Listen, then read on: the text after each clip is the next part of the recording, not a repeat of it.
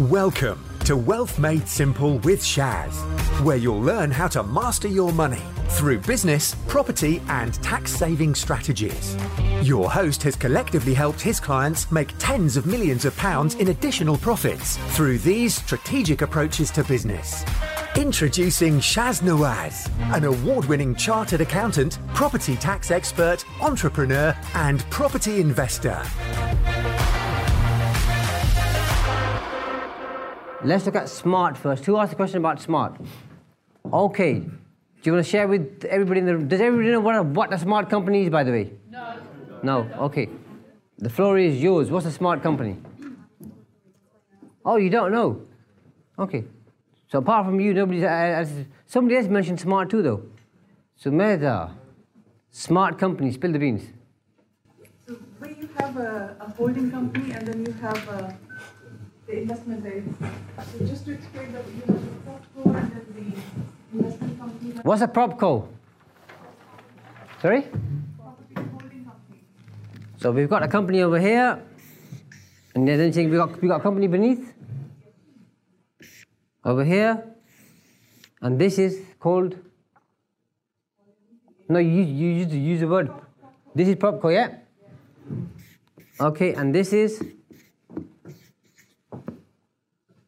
OPCO then, yep. So OPCO, PropCo means operating and, and property. Yep, go for it. We've got nine minutes, I've got to cover this and LLP hybrids. So we've got full four minutes to make that. so the investment holding company, and then you have beneath that you have properties. Uh, you could have an invest um, the trading company, holding company structure, and you could have the investment trading structure. So holding company and then the couple of SPVs where you hold your properties. Yep. So that's your investment trading structure. And then you have another one holding company, and you have HMOs, SA, or whichever strategy you're working on, you're into SA, and you have those SPVs sitting under that uh, holding company. Does anybody follow that by any chance? Because I didn't.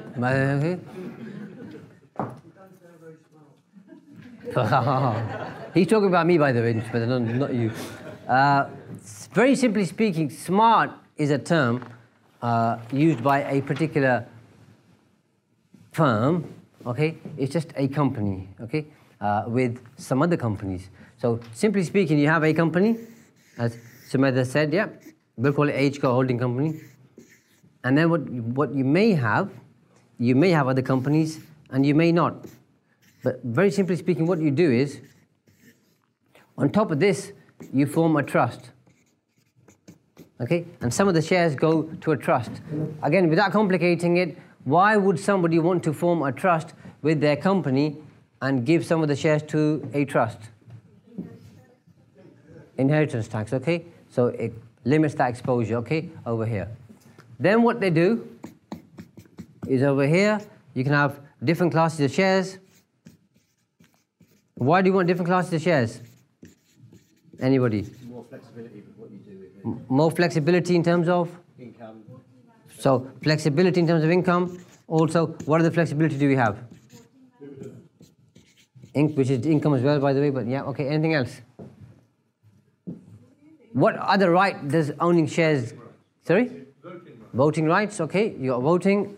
Anything else? Sorry? So, yep, Capital. Capital, yeah.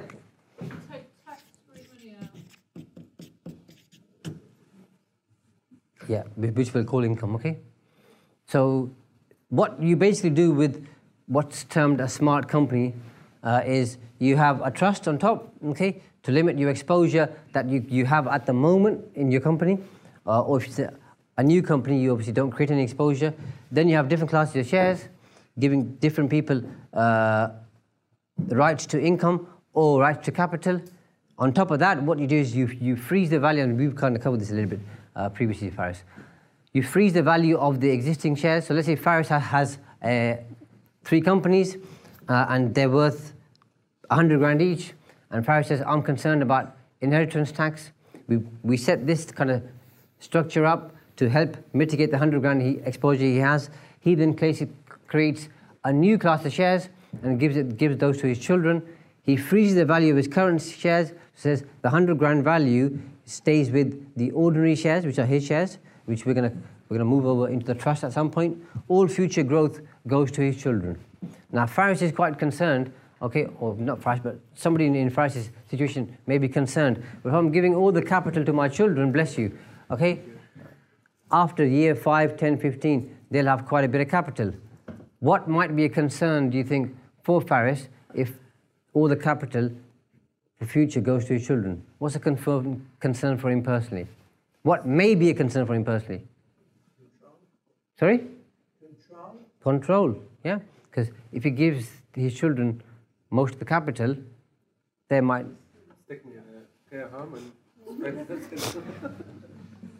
You'd be lucky to do that, by the way. you don't see some of the documentaries I've seen. Uh, so, uh, what Faris does is he can give them rights to capital, but don't give them any voting rights. Okay? Which means they can't decide what happens and how it happens. Okay? What Faris can also do is limit the amount of income they get. Okay? What he can do further is he can limit how much income they get, if any, if the company's wound up okay? Rights on winding up, yeah? Uh, so you create different classes of shares, give different shares to different people if you want to, by the way, and limit their control, influence, power, authority, call it what you like, okay? But give them the right to capital, but you control everything. So they've got minimal control. Does that make sense? That Sumedha, in a nutshell, is a smart company, in a nutshell. Okay? Yes, sir. We've got 25 seconds to answer your question and that one and that one there, by the way. Keep it very short. Robert. Uh, trust on top of a holding company at any time? You can, yes. There and then there. When you've got a holding company structure, does all the different property, uh, all the different businesses underneath need to be relatable? So, you know, if it's a property business one, property, trading, whatever, can it be other companies? It, it can, but when you've got this particular situation, I think somebody mentioned it, I think it, it might be you, Samantha you don't want to mix uh, trading and investment here. Because remember, if 20% or more of your turnover, income, profits, value or, or, gross value of assets or time spent is investment, you lose trading status. Okay? Invest, investment companies have very little tax reliefs and allowances okay, and uh, exemptions. Trading has all, pretty much all of them as, as long as you qualify. So you, somebody else, I think, asked uh, about SAHMOs. Don't mix SA and HMOs, keep them separate. Because SAs could be, could be classed as, oh. SA can get the same benefits as a trading business. And, and somebody said SA is trading. SA is not trading, but it gets the same benefits, okay, as long as you meet the, the rules and the threshold, unless you've got service departments. HMOs, okay, you don't get any additional reliefs, and Section 24 uh, affects you as well. So, okay, that question answered. Now we've got 90 seconds to answer the LLP hybrid. But Whose question was that? Sumedha. So, has anybody come across LLP hybrid, by the way? Okay, so very simply, what happens is, okay, you have an LLP, you can have an LLP, which is a limited liability partnership. How many entities do we need to form an LLP? Two, okay? Partnership means two, okay? And what generally happens is you have an individual over here and you have a company and both of those own part of the LLP. And in a nutshell, uh, what happens is sometimes assets are transferred over and then sometimes income's passed over.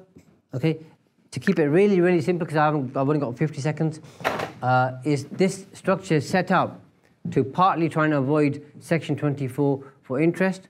It's partly set up to pass over value uh, to uh, your loved ones, okay, uh, in an LLP, because you can have uh, different members, i.e., partners, and you, and you can give them rights to capital or you can give them rights to income in a different way to companies.